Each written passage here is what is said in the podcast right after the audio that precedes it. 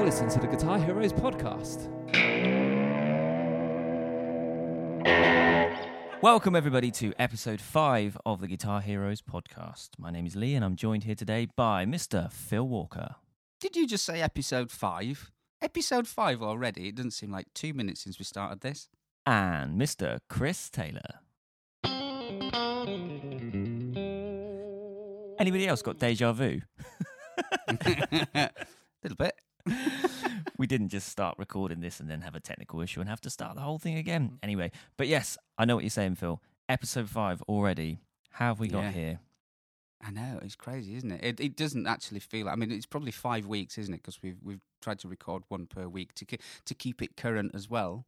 You know, we don't want to do loads up front because we'd be behind on the times. Exactly, exactly. So, for context, what is it? It's the 24th of November 2020 today. Mm. And uh, we are still coming to you via Zoom because we're still in the lockdown restrictions here in the UK. Um, The day after Boris's speech, yeah, did you see it? yeah, a little bit. it was good, wasn't it? uh, it was. It, it wasn't all good. Maybe it was or wasn't. I don't know. Do what you want.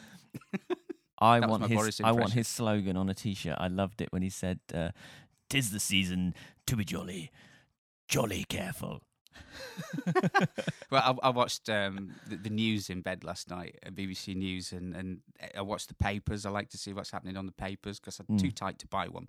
So the headlines were every every almost every headline on the newspaper was that slogan. It's like, oh blimey! So yeah, I know. picked up on that then.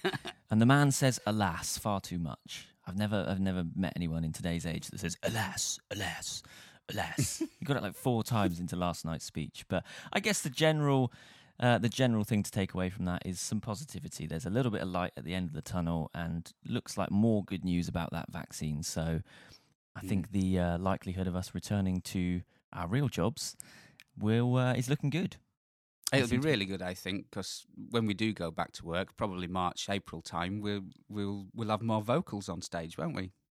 What do you mean?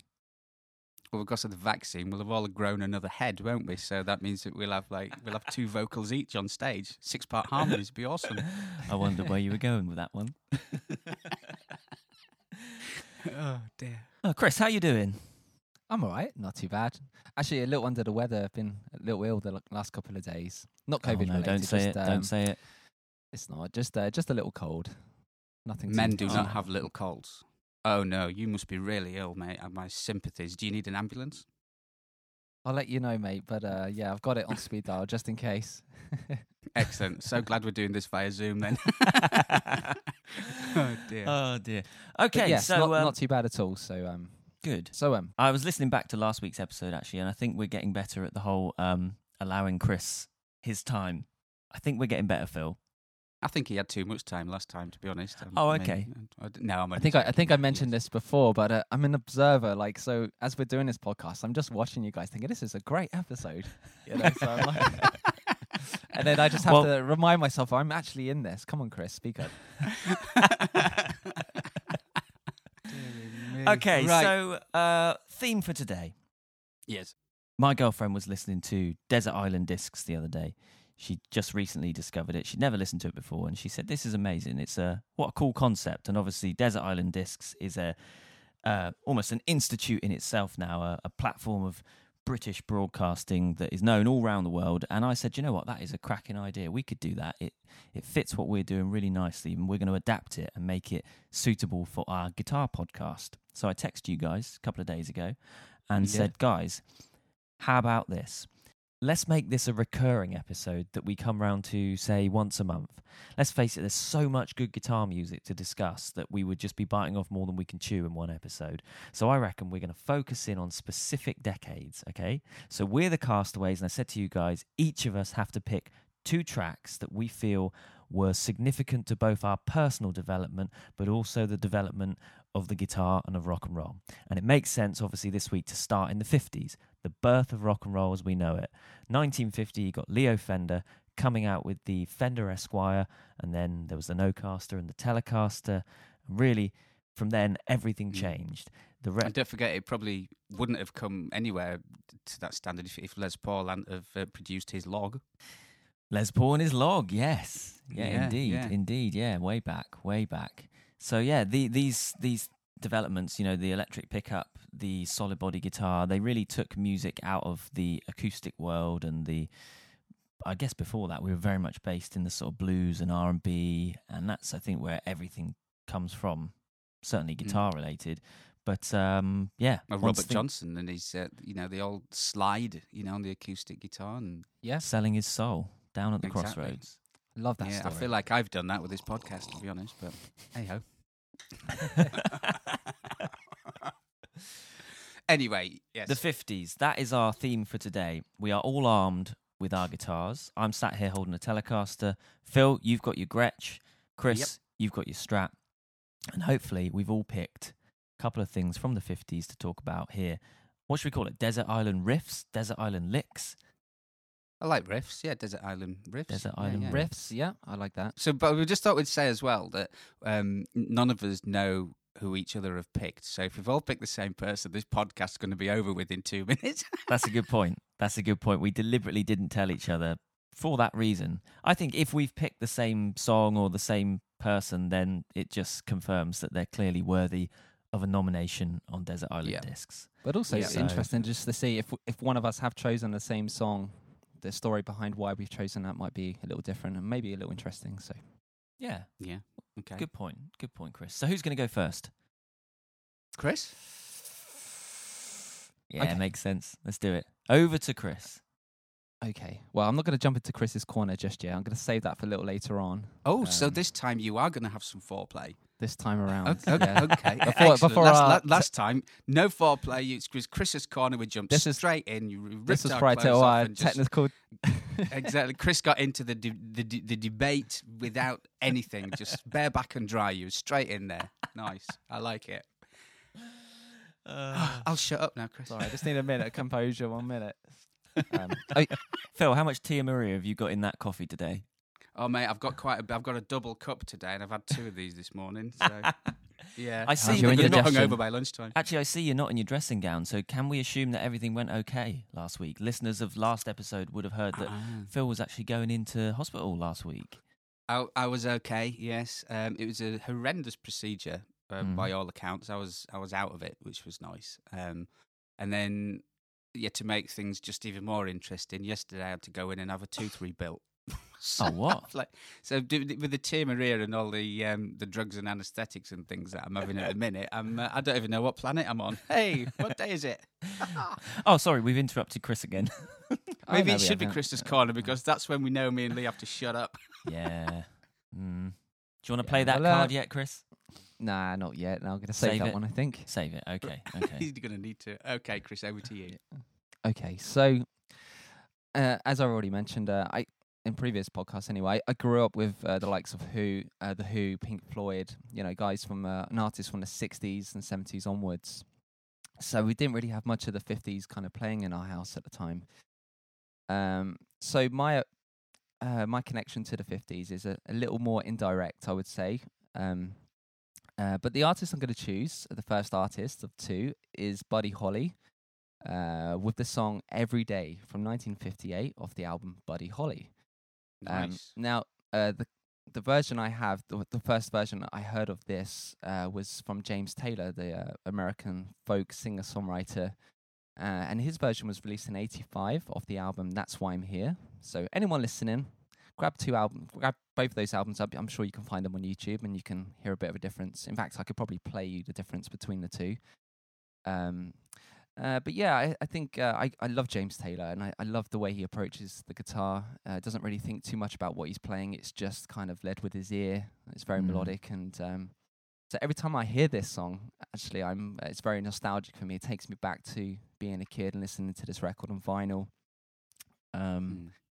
so yeah, and I, I think from there I kind of gone in and listened to a little bit more of Buddy Holly, um, and uh, kind of appreciated more more of his songs and really love it now. I think it's great. His guitar playing is, you know, it's definitely at times pushing boundaries with uh, certain songs. I'm not going to mention any other songs in case you guys have some Buddy Holly uh, on your list. Okay. Um, um, but um, but if I maybe I could play a bit of guitar, do you think that would Yeah. be okay? Go for it. Yeah, Um, of course. so it's a guitar. I'm podcast, on my. Strat today, going through a Fender Twin Deluxe or Tweed Deluxe thing. So uh, a 50s model, bit spring reverb. Here we go. Nice. Um, Yeah, dude, can I I'm- just? c- I'm just looking at our thing on the Zoom here, and uh, uh, if we're going to get really, really technical, and you know what a pain in the we should put a bleep there. I can be at times, but I've just noticed you've got your pickup selector in the out of phasey type thing. Oh, Phil. Nerd points. Nerd, No, I- points. it- it I- this is I'm a- it's a this is great point. because before I sipped on my coffee, I was just about to ask you, Phil, um, because I know you're you're really in the know with this. You grew up in the 30s, right? So um, I was born in I was born in 1918. so um, he's done you. Uh, What, what what says Sue said the other day? You were born. Where were you born? The 80s? I went no 70s. No, he said I meant 1880s. no, but I was going to say Buddy Holly usually played in the middle position. The middle position. There we go. I was just Um, about to ask well- you. So well, come on, finish that. Y- You've you've started the nerd point, but finish it. Why would he play the middle position and Oh, not well. and not the out of phase position? Well, uh, there wasn't an obviously, out of phase position in the 50s. Exactly. yeah, there, there wasn't, there wasn't, but it was kind of known that um, the the the neck position was like for rhythm. Uh, Yeah. the, the bridge was lead because it used to take your head off, and and the middle position I think was kind of like an in between ground. Um, Yeah. But I wasn't, a, you know, I never met Buddy Holly back then, so you know, he might, have had his own reasons. But he, I don't know if you've noticed, there's old pictures of Buddy Holly with his Strat, and he's actually got part of the um, pickup cover missing because I think he used to hit it so hard that, that it's actually if you if you if everybody everyone's going to start diving online now the Google machines, and and if you look The at the, uh, the pickup on some of the old. You'll see. You'll see part of it missing. Look at the old pictures of Buddy Holly's guitar. Anyway, sorry. I'm going to do that. But no, that's a good point because the the out of phase positions wouldn't have been around at that point. So No, people they, only they started I to think uh, get them by sort of lock, kind of just about balance a three way. Yeah, Yeah. that's It was right, probably an accident. It was a Yeah. complete accident, and they went, Yeah. "Oh, Yeah. what's this sound?" Yeah. But it's amazing the the sound difference. I mean, like uh, I love the out of phase positions more so than the the three main. That's a strat, isn't it? It's Yeah. y- you know you put it in an out of phase position. Although it's not technically out of phase, is it? But everyone says it is. But it's the out of phase type position, and people it's a strat Yes. straight away, isn't it? Yeah, yeah, yeah. So I'm in the middle position now. Oh, that's good. Why is that, Chris? No, we've done that. We're just in a loop here. um, so yeah, every day. I mean, it's only based on uh, three chords. Um, uh, there is a capo on this um, to play authentically. He uses open chords on this. Um, I'm not going to attempt to sing it because I don't really know the words on this song. Oh, go Um, on. Do you want me to sing? Every day, it's a getting closer, going faster than a roller coaster. Love like yours will surely come my way. Something like that. Yeah. Hey. Eh, well done, Chris. Um, yeah, there's but the uh, James Taylor version is very interesting. Like, um, it's nothing like that. Well, the the vocal melody is very similar, uh, but um, he has this. Uh, let me see if I can play it. Um, a key higher as well. I must mention. Sounds like James Taylor instantly. I love it. Exactly. This lovely intro, these lovely chords, and Mm. then uh, the chords are. Uh, what's it? Every day it's getting closer, going faster than a roller coaster. A love like yours would surely come my way. So it sounds very similar to the uh, the original vocal melody. I'm wise, but the filling up here, Chris. Chris, that was Oh, that was that was beautiful. I'm filling up. Thank I you very much. Um, no, but not yeah, with the cho- tears. I need a pee. but Do the you know what? chords, you know, I've, the, the I've not actually heard that version. I, I love James Taylor, so I feel a little bit ashamed of myself that I've not I've not discovered that. I've never heard it. I thought I'd yeah, I mean this this song has been covered by so many guys, um, like John Denver. Lo- load of load of famous guys have covered this song, but James Taylor's one is the one I know anyway. This is the first time I heard it. I actually thought it was a James Taylor song. Just anytime he covers anything, it just sounds like him. Like you mentioned, Lee, he's just instantly sounds like James Yeah. Taylor. You know, he puts his thing onto it, and yeah, really made it his own. So I thought for a long time this was James Taylor's song, but as you kind of dig into, um, I actually did a dissertation on James Taylor for my um, my degree. Wow. Uh, and Most people did yeah, it on Steve Vai and Eddie Van Halen, and you chose James Taylor, which I think Yeah, for for the people who uh, who did the mark dissertations and thing, I don't know. I never went to college or anything. but I expect it was quite a pleasant change. Yeah, I think so. I did a performance tied in with this, and this was one of the songs. Um, uh, but yeah, like uh, it's just yeah, it, I, he has his identity with his song, like any other song he covers. Um, but as you're researching these songs, I kind of then came across Buddy Holly. I, I always knew of Buddy Holly anyway. As you're kind Yeah. of learning, studying music, Mm. you're aware of these guys. But then really kind of started looking more into his music, and um, yeah, Well, he's definitely an icon, isn't he? Buddy Holly is is up there as one of the first, one of the Yeah. OGs, the original electric guitar icons. Those He's a black guitar and white hero. images. He is. He yeah. really is. I mean, I, I know in um, in the show, I used to get some quite aggressive emails and aggressive people at the end of the night when we didn't do Buddy Holly. They would go, "Why Buddy Holly?" And Buddy Holly is a guitar hero. Well, you know, he started it all. I'm going, "Oh, right, okay, yeah, Yeah. They're absolutely right." Obviously, we can't do everybody in the show, but yeah, they're right. Buddy Holly should and has earned the right to be in there. Definitely. And do you think that um, eh, he was he was sort of thrust even further into that iconic s- stardom because of his tragic death? You know, obviously, Mm. I, I think Um, there's something to be said for great artists and pioneers who die too young, and it almost then stamps them into the Hall of Fame because you just sit and wonder, like, what would he have gone on to do? We'll never know. Well, I suppose there there is that element to it. I think uh, you had uh, artists like Eva Cassidy, who I'm a big fan of, but you know Yeah. she only became famous after you know she passed away. Yeah, That's thanks to Bob Harris. Mm. He was good at discovering people, wasn't he? yeah, Yeah. yeah, yeah. But you know, just all the. I mean, the list is endless, isn't it? The Kurt Cobains, Jimi Hendrix. But I always just think, what would they have gone on to do if they were around? You know, into their forties, fifties, sixties. You know, what would Hendrix be like as an old man? What would he be doing? It's Mm. um. Hmm. Anyway, Actually, I think uh, Buddy Holly would have, if he hadn't have tragically died early, I, I do think Buddy Holly would have uh, would have carried on. Uh, I mean, look, look at Paul McCartney. Paul McCartney's still doing it. So prime example when you've got people from that era that are still around today and have put out loads of Mm. other great material and are still doing it. It feels almost like it's even even more of a loss, I think, because not only have you lost that person, but you've lost all the years that they could have given us. I think about Mm. Stevie Ray and I think what could have Stevie gone on to do? What music would we be listening to now from Stevie were he still here? yeah, Anyway, tangent there. Sorry, chaps. yeah, yeah. Well, that's uh, that's- that's good. Well, well, do you know? I feel like that's a good link for me to jump in here. Go for it, Um, mate.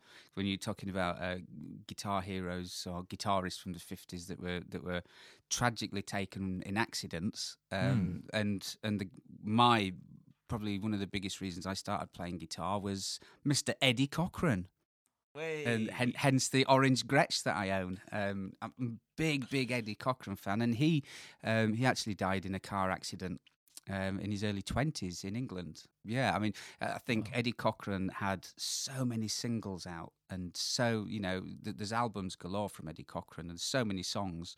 Um, and he was, you know, he was I think he was like 21 when he went. Wow, I didn't know that. incredible. Yeah, the didn't that. amount of stuff he had out, you know, before most people's careers even start. Hmm. You know, and he's yeah, I'm big, big Eddie Cochran fan. Um, and uh, Is um, there a is there a particular song, or can you play us a little bit of Eddie Cochran? well, yeah, there's there's there's there's a few. Um, I was funny. I was I was I was just listening to one, and uh, this is probably one of the first things I actually learnt because I, I found it quite easy at the time. It's it's something else Hmm. is the song, and it actually goes.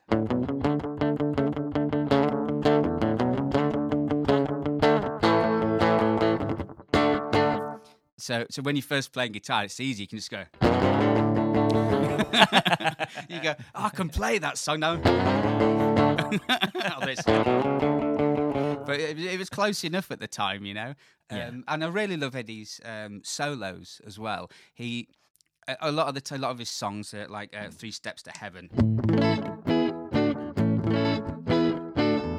You know, You got you got that type of thing in a lot of his songs, and Summertime Blues didn't have a solo. But when he does do a solo, uh, for example, Twenty Flight Rock, he really lets rip. He really Hmm. does. I'll, I'll just quick example. He goes.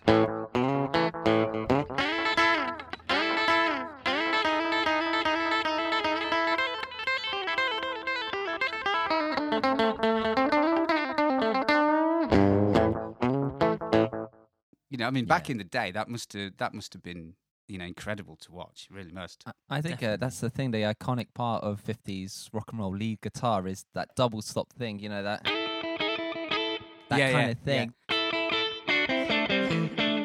Yeah, yeah, definitely. Yeah, that kind of thing for me. It's like I hear that and go, ah, that's '50s. That is. That's from the yeah, '50s. yeah, yeah, definitely. And did you know that um, most rock and rollers from the fifties in their bands they had uh, upright bass players, and I think Eddie Cochran was one of the few that had um, a, a standard electric bass player used an old precision bass, Ah. um, and that's kind of how they got a lot of. Uh, it's quite a different sound as well. For example, "Summertime Blues." Is, Mm.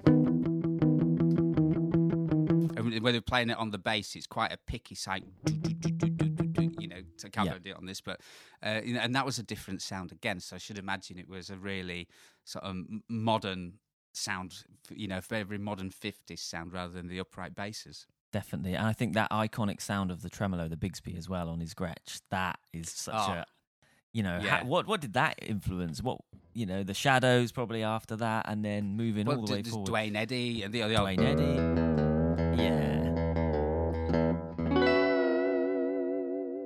Just great, isn't it? It's such an iconic guitar sound, isn't It it? is. It really is. And Yeah. rela- relating to the previous podcast, you know, Van Halen with the Floyd Rose. You know, Mm. Yeah, that yeah. just more more of an extreme version of that. But obviously, it kind of started with those Bigsby's and um, yeah, it's such a great sound. I love it.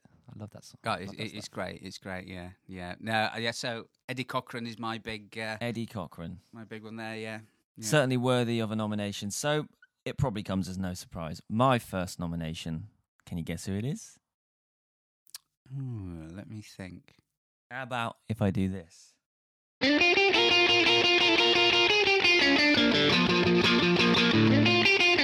Marty McFly. well, actually, actually, that's a really good point. That ties nicely into what I was going to say. Of course, it is the legend Chuck Berry, Yeah. the godfather of rock and roll, and arguably the first like real guitar rock and roll hero. He had an edge Mm. and he had an energy that just I don't think was seen at all at the time. But Mm. my introduction to it did come from Back to the Future. When I was a kid, probably like 10 years old, watching Back to the Future, that iconic scene, Marty McFly at the school Yeah. dance, 1955, with uh, a Gibson ES345. And who knows the nerdy fact about that guitar? Yeah, that guitar wasn't made yet. Correct. Correct. Phil's winning nerd points today. Oh, you want nerds? I can be a nerd. You carry on here. Yeah, love it. that he goes, scene. Um, he goes, what is it? He says, "Hey guys, this is in B flat. Try and keep up." he says, This is And, a blues uh, jam in B. Watch me for the changes and try to keep up. There we go. That's the one.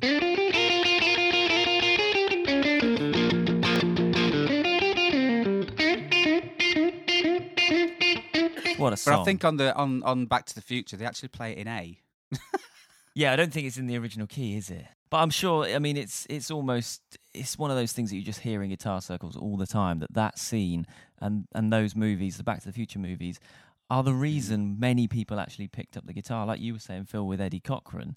I think your Mm. influences can come from anywhere, and I was just absolutely, I still am, massive fan of those films.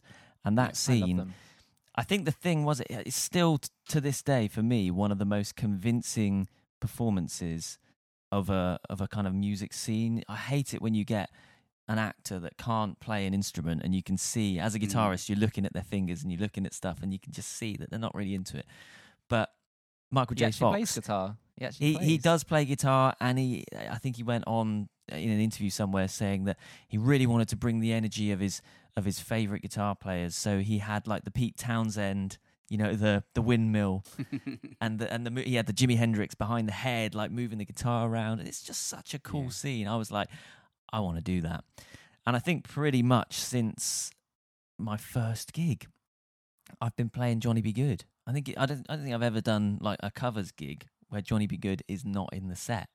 I think What I've played it more song. times than Chuck Berry. Actually, thinking about So it was Uh, uh, it was it was written in I believe it was written in 1955, um, and it was recorded in 1958. And so when you listen to it and you think how much we've got from it, the whole, you know, the status quo, Yeah, yeah. that is just it's just got an energy and i think that for me is the reason why i've, I've nominated it a because it's one of the most instantly recognizable and iconic guitar riffs that opening. But the whole thing the energy of the song for me kind of represents the energy of rock and roll.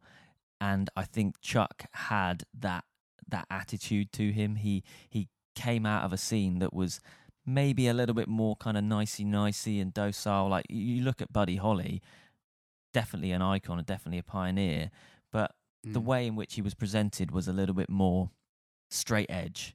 Whereas Chuck came out and he had that kind of cheeky chappy, you're not quite sure what he's going to do, and the the performance side of him with that energy and the, the way he would move around. I mean, Yeah. he no doubt he has influenced all of those 70s heroes and 60s heroes that we, you know, we love as well. Just the the performance side of it.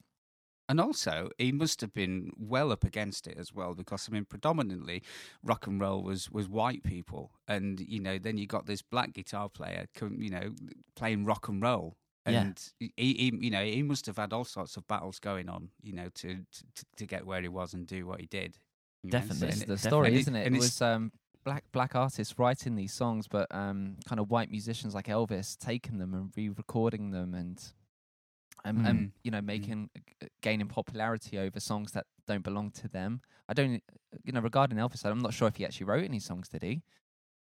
Um, I I don't know actually. I'm, I'm I'm, not I'm sure- not I'm not actually. no. I like Elvis, but I'm not a fan. You know, I don't know. No, no. But I do have an interesting fact about um, Johnny B. Goode, uh, Mm. and, and my, more nerd points here, I think. Go on. Um, but the, at the end, on the original recording, Mm. um, when he's singing "Go, Go, Johnny, Go," it, it's, he goes, it, it, it's out of time, it's out of sync with the band, Right. and apparently, I don't know how true this is. Maybe people can, you know, maybe right, but I've heard that um, they had one chance to record this song, and I don't know whether it was Chuck Berry or the band that cocked up at the end, and Chuck Berry was was on the offbeat, and and that's what you hear now. If you if you like, you know, in, in a disco or anything like that, and, and you then to play it. You know, most people they, they don't know how to dance at that now. at the end of In a it, disco? "Do it in a disco, yeah. But, well, I was born in nineteen, well, eight- eighteen, yeah, yeah. So no, but um, what are they called? Are they not discos? What are they? Discotheque. Nightclubs, but I don't think nightclubs are playing Johnny B. Goode. If they are, Are they I want to know Oh, where they are. I I- want to go. that sounds like my kind of nightclub. that shows how last time I went to a nightclub then or a discotheque. but yeah, it's really funny because you see people dancing, they don't know whether to dance to Chuck Berry's vocal or or the back. It, it goes a little bit weird at the end. Ah. Yeah. But- Okay, okay, but yeah, I think it's up there. I think it's ranked as like number five on the hundred greatest. I think it was Rolling Stone or something. Hundred greatest songs of all time, and it's just, it's just something about it. He hit the nail on the head with the the rhythm, the flow of it, the energy, the performance, the the go go in the choruses. Mm. Everybody knows it. Everybody knows. So And I, I so- love the bits, the call and response from the vocals to the guitar. Yeah, man. You know, you got the. Uh, is it in B? Uh, the song. Uh, it's in B flat, I believe. Yeah. Uh, B flat.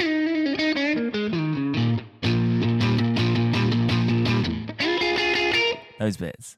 Yeah. so he's like, go, go. And then he's got the uh, guitar bits that are responding. And that's a very uh, blues orientated thing, which, you know, happened back in the day with um, uh, the co- cotton plantation fields and Yeah. call and response was a big thing of blues. But obviously, he's brought that to the to the masses, I suppose, in a in a more accessible. some of it's- uh, and some of it's actually quite tricky to get that. It, there's little bits that he does that to get it just right, and even just that you hear people play that wrong so many times.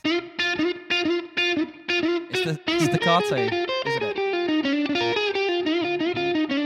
You know, there's little little bits in there. It was recorded on, um, uh, I think it was an ES350. That's what he was using, his Gibson ES350. But I think there's some debate as to whether it was humbuckers or P90s on that song. Well, he, he did play. Um, he played a, a big Gibson Hollow as well. Uh, I'm not I'm not quite sure what it was. yeah, that's the um, one. That's the model number. 350. Is that the That's the 350? Is that the the one? is it? 350. Yeah, yeah. Right, the big blonde Yeah. thing. That's the one.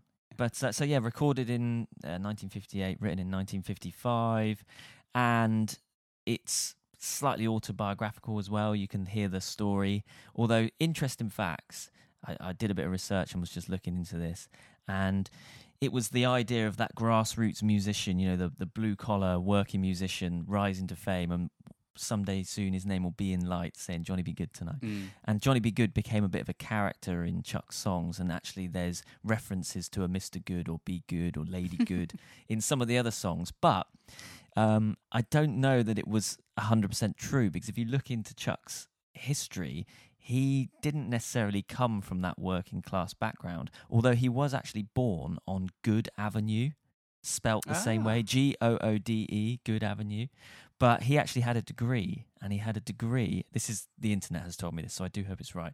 But he had a degree in hairdressing Oh. and and like cosmetics. That was his thing. Well, he always So- did have quite a slick hairdo, didn't he? He did have did. a good barnet, didn't That's he? part of his image, Mm. wasn't it? Yeah. Uh, But yeah, great song- anyway, I- great song. I Lee. think just absolutely iconic for me. The whole Back to the Future thing. So I got so much influence from Back to the Future, and like I say, I've been gigging this song for years. I think the energy that Chuck brings to the stage. I think we all owe a debt to Chuck. If you're a rock and roll musician, you know. Oh, another nerdy fact as well. And I only found this out when I was looking into it. He did like to reuse some of his licks, and if you listen to the best of Chuck Berry, you you tend to hear this. You hear that quite a few times, but actually, it is thought that maybe he got that from somewhere else. And there's a song by a chap called Louis Jordan, and it's called Ain't That Just Like a Woman? And I think that was Oh. from the mid 40s, and it's a piano song, kind of a boogie woogie thing. If you l- check that out, have a listen to the opening riff, and hmm, I'll so leave it it, up turns to you. out Lee was born a year before me in 1916. anyway, there you go. That's my nomination. The legend, Chuck Berry. excellent, excellent. You're listening to the Guitar Heroes podcast. Over to Chris for the next one. Well, actually, this ties in quite well to yours, Lee, because uh, like yourself, I was a big fan of Back to the Future, and I don't even know why that, that didn't compute with me when I was thinking of songs from the 50s. um, yeah, that, that was a big one for me, a big influence. And, you know, I, I wouldn't say it's the reason I picked up the guitar, um, but uh, but definitely, I, I rewatched those films at Christmas time, especially, and uh, I've Yeah, got the I whole have the box same- set. I have, me too. And I, I have the I have the same feelings towards it every time. It's such a great, great movie, well put together. The soundtrack is incredible, and that scene with Johnny B. Goode, it, it revisits again later on. It it's in parts Mm. one and two, and it's so clever. It's Like, so good. absolutely- It is so, so good. And there's so many music and gui- guitar references in those films as well, isn't there? You've got the Oh, yeah. three, four, five that he plays on stage. I love his little Ibanez. You know when he's, you know, we're the Pinheads, and um, you know, Yeah. uh, what, who are they playing for? Oh, Huey Lewis. Huey Lewis is the judge Yeah. of the school band, isn't he? And he's got that black Ibanez with the red strap. I had a It's the red strap Roadstar, for isn't it? years. Ibanez Yes. Roadstar, I think. Yes. And then he's got a PRS as well in the future. when it goes to, you know, the the the world where Biff is the Yes. Biff is the leader. Um, Biff is the Trump, if you I think that's who they were going for with that. Biff is the Trump. I think they actually were. I think that's the fact that they they were the Biff character in that part was influenced from Donald Trump. The big tower with Biff Mm, towers and mm. everything. Anyway, yeah, he's got a blue PRS, what looks like a C24 because it's got the maple neck. And you know he he's hurt his hand, doesn't he? So he can't really play guitar very well. And he sort of picks it up, and they can hear through the door him playing, and it's kind of like that's Yeah. PRS. Anyway, you were saying, Phil. It's awesome. Yeah, I, I actually um, went to the cinema to watch Back to the Future Part One. Wow, Yeah, lucky you. yeah, it was amazing. It was in, it was in. Um, How old were you then, Oh, Phil? Were you James. like 45 when that came out? Um, I was about sixty-three, I think, when that film came. out. no, I was ten. It was 1985 when it came out, wasn't it? Yeah, I think. believe so. Yeah. So yeah, that made me ten. Yeah. Well, actually, I've been to the cinema to see it as well because about ten years ago they reissued it. They did did. this I went and saw it. I It went- was so really, good. It was, It It was, was so amazing. good. Amazing. Like yeah, me and, me and my wife Amy are massive fans of the '80s music and films, and we went. But sh I, she came after a uh, shift at work and fell asleep for the whole thing. I was like, this is the one time, one time opportunity to see this film at the cinema.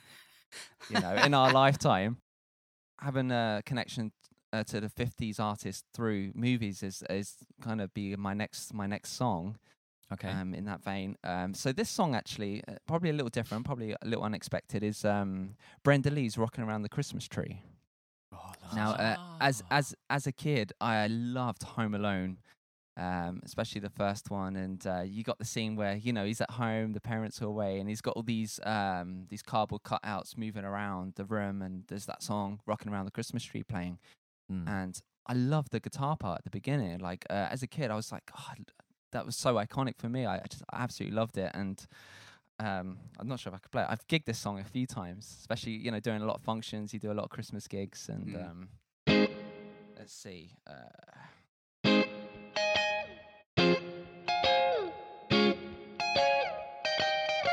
uh, that's not right. I'm gonna start this one again. Lee, you can cut that. yeah, I can cut that. Yeah. There we go. No, let's start that one again. Here we go. Okay. I'm using all this.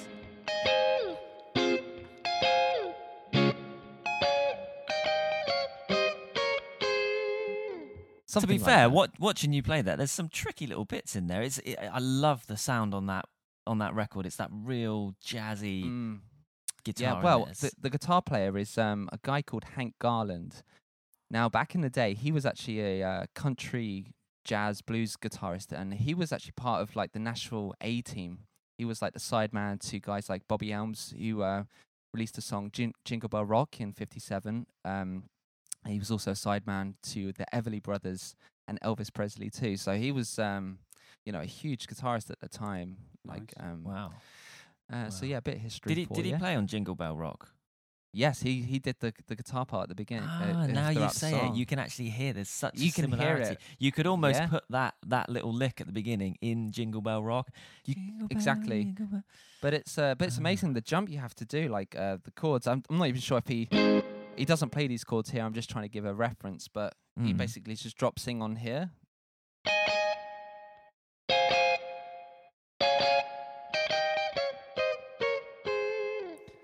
But uh, but live when I'm in a trio sense, you know, in a function band, I got to Yeah. play.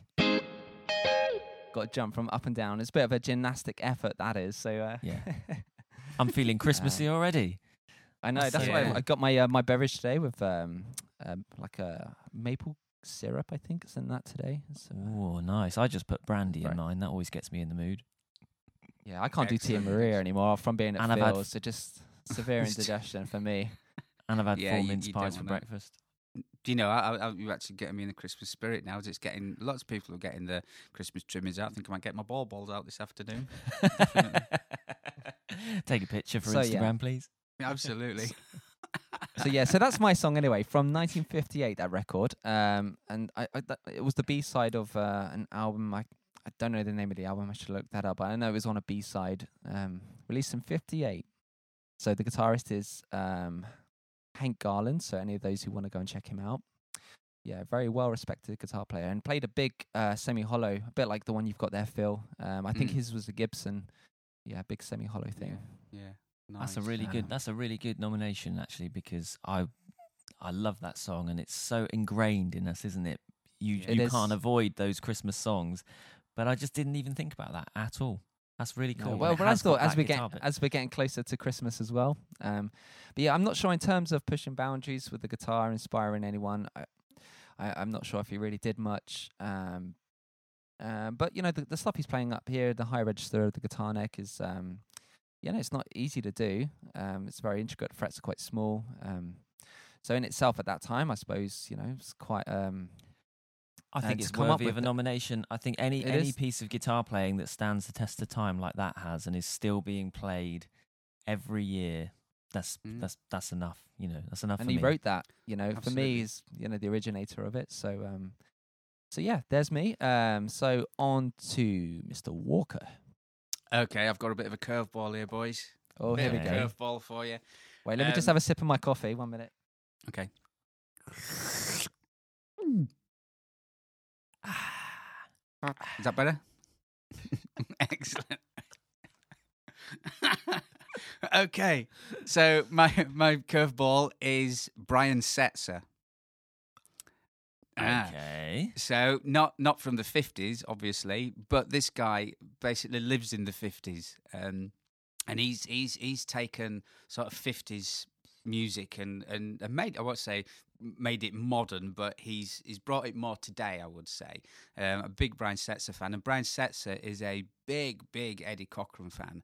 And I think the film was La Bamba about the Richie uh, Valens story, and um, I think they used to do like the bandstand where they used to go on tour and there'd be say Buddy Holly, Eddie Cochran, you know, Big Bopper, and, and they'd all be they'd all go around and tour together, you know, in, in one big bus and what have you. And uh, and Brian Setzer actually plays Eddie Cochran in this film, and obviously such an influence on Brian Setzer because of the big orange Gretsch and, and what have you. And I just think. Um, I think Brian Setzer probably would have preferred to have been born in the fifties and a lot of Brian's playing is is fifties, but slightly more modern. He's got the Bassman amp, um, and he's got a Roland uh, Space Echo, the RE three hundred one, and he uses the preamp in that to get the distortion type sound on his on his guitar. If you ever watch, um, if you look closely, if you see Brian Setzer live, the the needle on the Echo unit is always in the red, and the peak lights always flashing. Um, but yeah, it, like I said, a bit of a curveball, not entirely fifties, but he he he, he did. Um, he's done loads of different things. Um, one that I love. It's hard to pick, but this is um, again using the Echo unit. You know, bringing the fifties a little bit more modern, if you like, more to date. But he did a song called Sleepwalk, or he covered a song first done by Santo and Johnny. But the way that he plays it, I'll just try. I'll try to do a little bit of that now.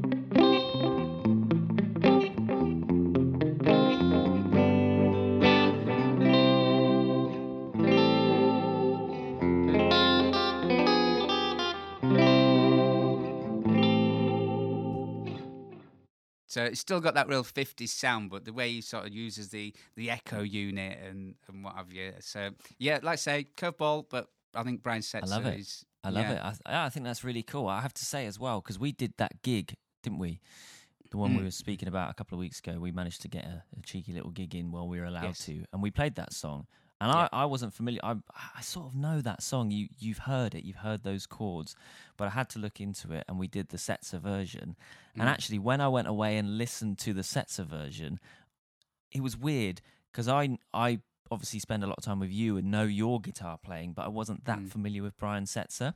But Yeah. when I listened to Brian Setzer, it was almost I could hear so much of you, if you know what I mean. Ah. Which which kind of it, it showed me that obviously he has been a massive influence on you. I think that yeah. must happen a lot. If you listen to a guitar player and you don't necessarily know what their influences are you kind of you get a mixture of it all and you hear their sound. But then when you go back and listen to their influences you go ah i see i see. And so when i was getting ready for that gig and listening to that sleepwalk song i was going i can hear yeah, I can hear that, and I can hear little little bits that I've heard you do that I know where you've got them from now. yeah, yeah. Um, Well, yeah, I mean, obviously from th- ma- I'm a massive, massive Brian Setzer fan, massive Eddie Cochran fan, um, and yeah, it, it does come out in your playing, and and that that you know, does that not say what a guitar? We used to do Brian Setzer in in the show, uh, right? Um, I think the first year that the show went out, Yeah. and then we changed it. Um, do other guitar heroes, but it does prove what a guitar hero Brian Setzer is because he, you know, and also ties nicely into the Christmas thing because I love Brian Setzer's. That's where I've heard him. Really, yes, I've heard him do the you know the Brian Setzer Orchestra, the Christmas specials. yeah, It's such Yeah. a cool Christmassy sound. Yeah, I for me mean, in, in, in different bands and that I've been in, now we have we've done a couple of Brian Setzer songs. Mm. Um, you know, we've done Jingle Bells. Yeah, You know, the, yeah, and yeah. the way that he does it. Um, I mean, we did it as a three piece, so it's really, you know, trying to, trying to do all the brass stabs on a guitar at the same time, and you know, have you? But it, it was, yeah, yeah. It's, I mean, in fact, I've just ordered the DVD because I used to have it, and I think I've lent it to somebody, and I can't remember who I've lent it to. So I've just ordered the Christmas DVD again. Oh wow! Oh cool. Yeah.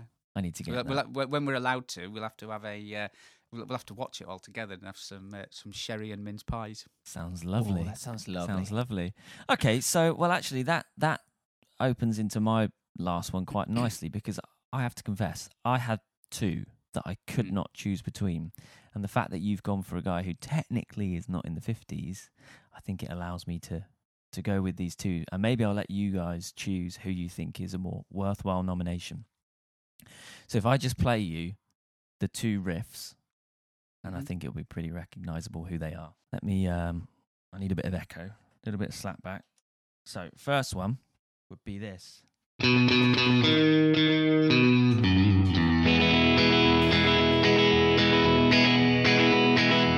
Of course, this.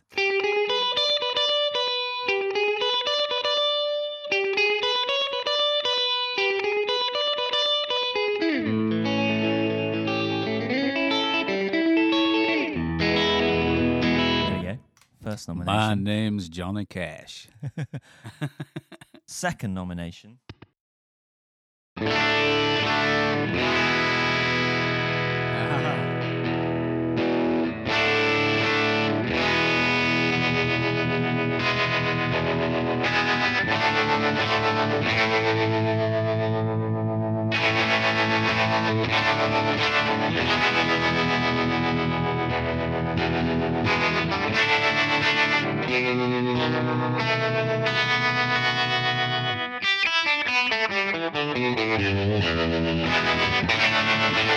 There we go. Who knows that one? I think that's the most famous piece of music that nobody knows what it is.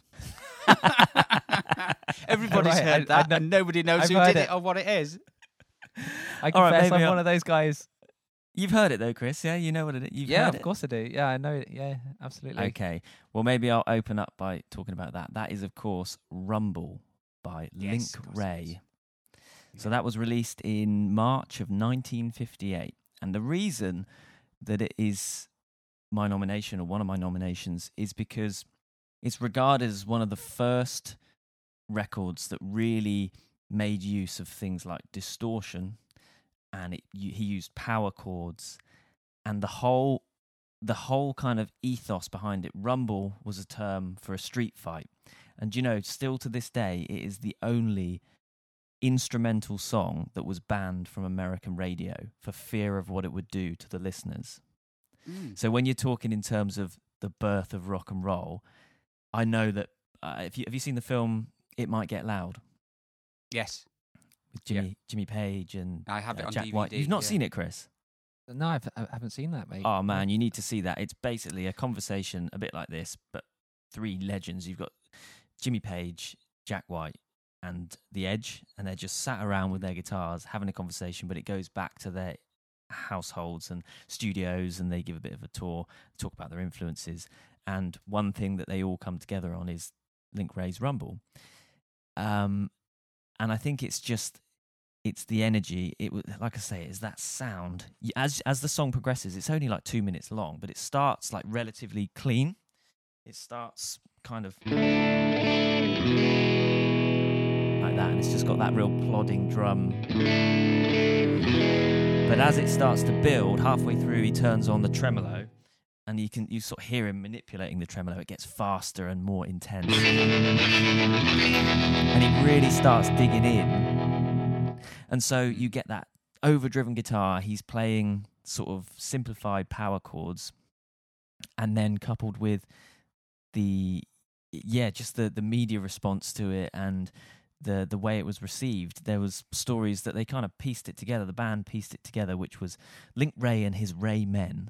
Believe it or not, they put it together. I think it was like in a sound check or something, and on the night it was requested four or five times over, and the audience just absolutely loved it because, again, a bit like with Chuck Berry, it was coming out in a time that was a little bit more clean cut, a little bit more conservative, and just kind of straight edge. And all of a sudden, you had this guy making this horrendous sound. There was, I think, there's a story as well that I read last night when I was doing some research. When he played it to a record producer and was trying to get the go ahead to get it recorded, um, they were listening to like a live version or something of it that they just pieced together at a rehearsal or a gig, and he actually stabbed holes in the record player speakers because he said it wasn't gritty enough. So the you can imagine it like he's there with a some sort of executive, and he's going, "No, it's not sounding rough enough. You're not getting the full picture of how it sounds live." And he actually punctured holes in the speaker to get it to Wow. sound more torn and rough. So I just think there's no vocals. It's literally that. It's a essentially a 12 bar kind of format in the key of E. Just plays round, gets gradually more intense, but the whole attitude of it doesn't get more rock and roll than that. That's that's that's really good. That, I mean, that is kind of a little bit of a curveball, to be honest, because no one was expecting is. that. Well, No, there you go. You, c- you can hear Jimi Hendrix, can't you, in that? yeah, yeah, yeah. You know, with, especially with the uh, the minor, or the uh, the minor. You can Mhm. hear Jimi Hendrix there, can't you? And um, yes, mate. Yeah, that's a great one, Lee. Love it. I think the fact that it was an instrumental as well, it just there's no vocals. It, it it said, I'm a guitar player. Here is some electric guitar. And it's not nice, clean electric guitar. It's rough, gritty, in your face electric guitar, front and center. And obviously that is just an ethos that rock music in general grabbed and ran with. And so it was certainly worthy of a nomination. And my other one, I have to just touch on it. Uh, Johnny Cash.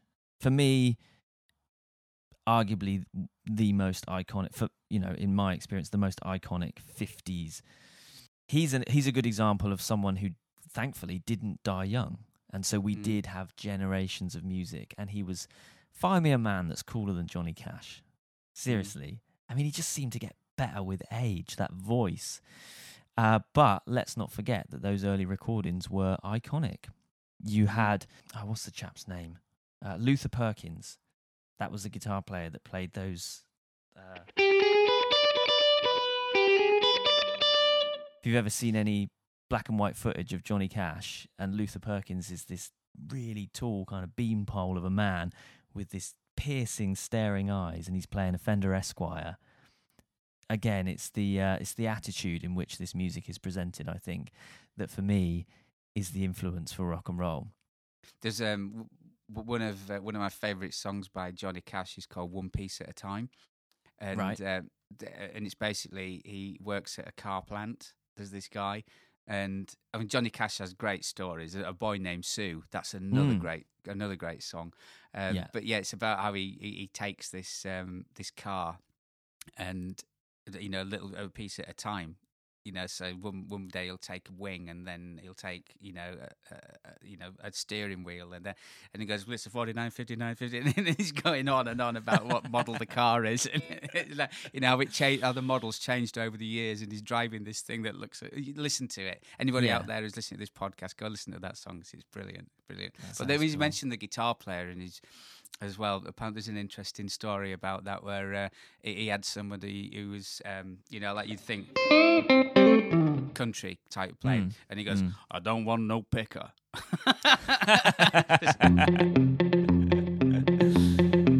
you know, I don't want no picker. well, well, Luther Perkins is another example of someone who tragically died young. He fell asleep with a cigarette in his hand and Oh, died wow. of smoke inhalation because his flat caught on fire. Oh no, Um, yeah, yeah. But he was with Johnny from the start, and so iconic. I mean, he's playing a Fender Esquire, so literally like the you know the earliest example of electric guitar, one pickup. And he's said he's credited with invented the boom chicka, you know, yeah, yeah. essentially Johnny's sound. I mean, that is so iconic. And of course, they Mm. didn't have a drummer when they started as well. So Johnny would famously put like a dollar bill or a piece of paper between the Mm. strings on his acoustic to get the snare drum. Yeah. But Then you got the upright bass doing the percussion. you got the and- upright yeah. bass. It's, I mean, they're the original rock and roll trio. I just think, again, it's that attitude. Rock and roll is all about an attitude, and it's about how you approach the music. And just like Chuck Berry, Johnny Cash clearly didn't want to conform. But it's interesting when you look at his his like early albums. I think his first album was Johnny Cash and his hot and blue guitar or something. He was he was clean cut, but clearly he wanted to break away from that, and clearly he had his own ideas. Yeah. and then you know as we moved into the 60s famously did the Folsom Prison gigs. And and it just doesn't get more iconic than hello I'm Johnny Cash so there we go My That name's my Sue. nomination. How do you do? well, do you know what? I think that was a really good um, all round good first episode of our desert island riffs, if you like. It's, it I'm was actually really good. Surprised was- I'm surprised we didn't double up on anything either Uh, Well, No? yeah. Well, No? d- doesn't it go to show that how many great, great, you know, superstars there were back then?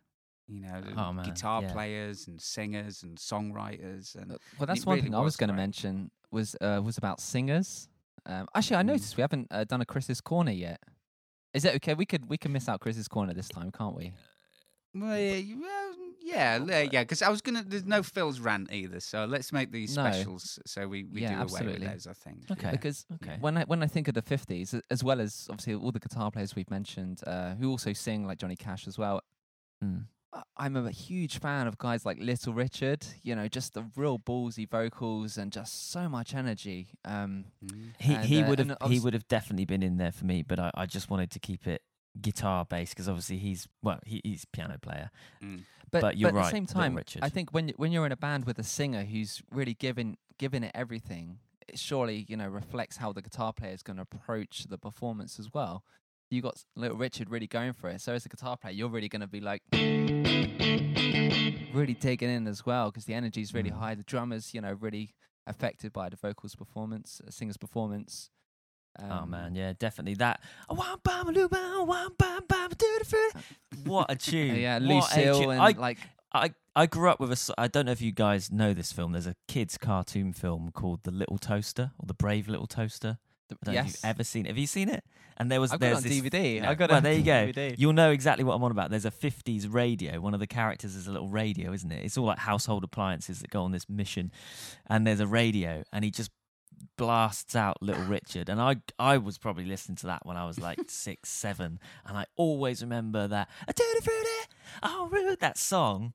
And I, I had no idea what it was and didn't until years later. But No. what an impact that made. So Mm. let's throw a special mention, even though he's not a guitar player, to Little Richard.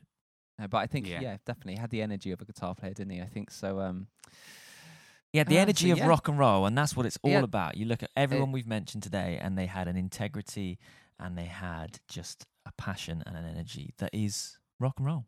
That's what it's all about. it is, it is absolutely. Exactly. Exactly. Well, that's that's that's really good. That, and I think um, really good note to leave it on. Rock and roll is is, here to stay. It's alive and thriving in a world lockdown. in a world lockdown. Oh no, yeah, no, yeah, so much energy, and oh yeah, I'm going to go listen to some '50s LPs now. Definitely, let's do Yeah. it. All right, so we'll save uh, we'll save Phil's rant. You can you can do a double rant next time, maybe. Oh no, this one will probably make up for a double one. Don't you worry about that. I've got a, I've got a big problem about something. it. Oh, it's a big problem. oh, there's a teaser. Tune in next week, folks, to find out what Phil's got a big problem with. to find out Phil's big problem. All right, Oh, let's uh, let's wrap up then. Let's uh, as usual, let's do some quick plugs. So if you want to get in touch, send us any comments, messages. Let us know who your 50s icons are. Then send them in on Instagram. You can look at Phil Walker Guitar, Lee Troy Guitar, and Chris Anthony Guitar. On Facebook, you can find us. It's Phil Walker Guitarist, Lee Williams Guitarist, and Chris Anthony Guitar. And you can look the thing that unites us all, the guitar show that we can't wait to get back out and do. Story of Guitar Heroes on Instagram, Facebook. You got the website, it's www.storyofguitarheroes.com. And of course, you've got the YouTube as well. Look for Phil Walker Guitarist. Very good. There we go, Well, chaps. Another one in the bag. Splendid, splendid, splendid. I really enjoyed that one, guys. Yeah, I did. I did. I really See- enjoyed it. I enjoyed the process of looking into this stuff. Isn't it just fun to just like get into music and just Yeah. you know do I, last night i was up till i don't know it was it was gone midnight and i was just wading through black and white videos of johnny cash and chuck berry little richard it was just uh, i love going down these rabbit holes so yeah. thank you all for listening and we hope you've enjoyed this Absolutely. See you next week. bye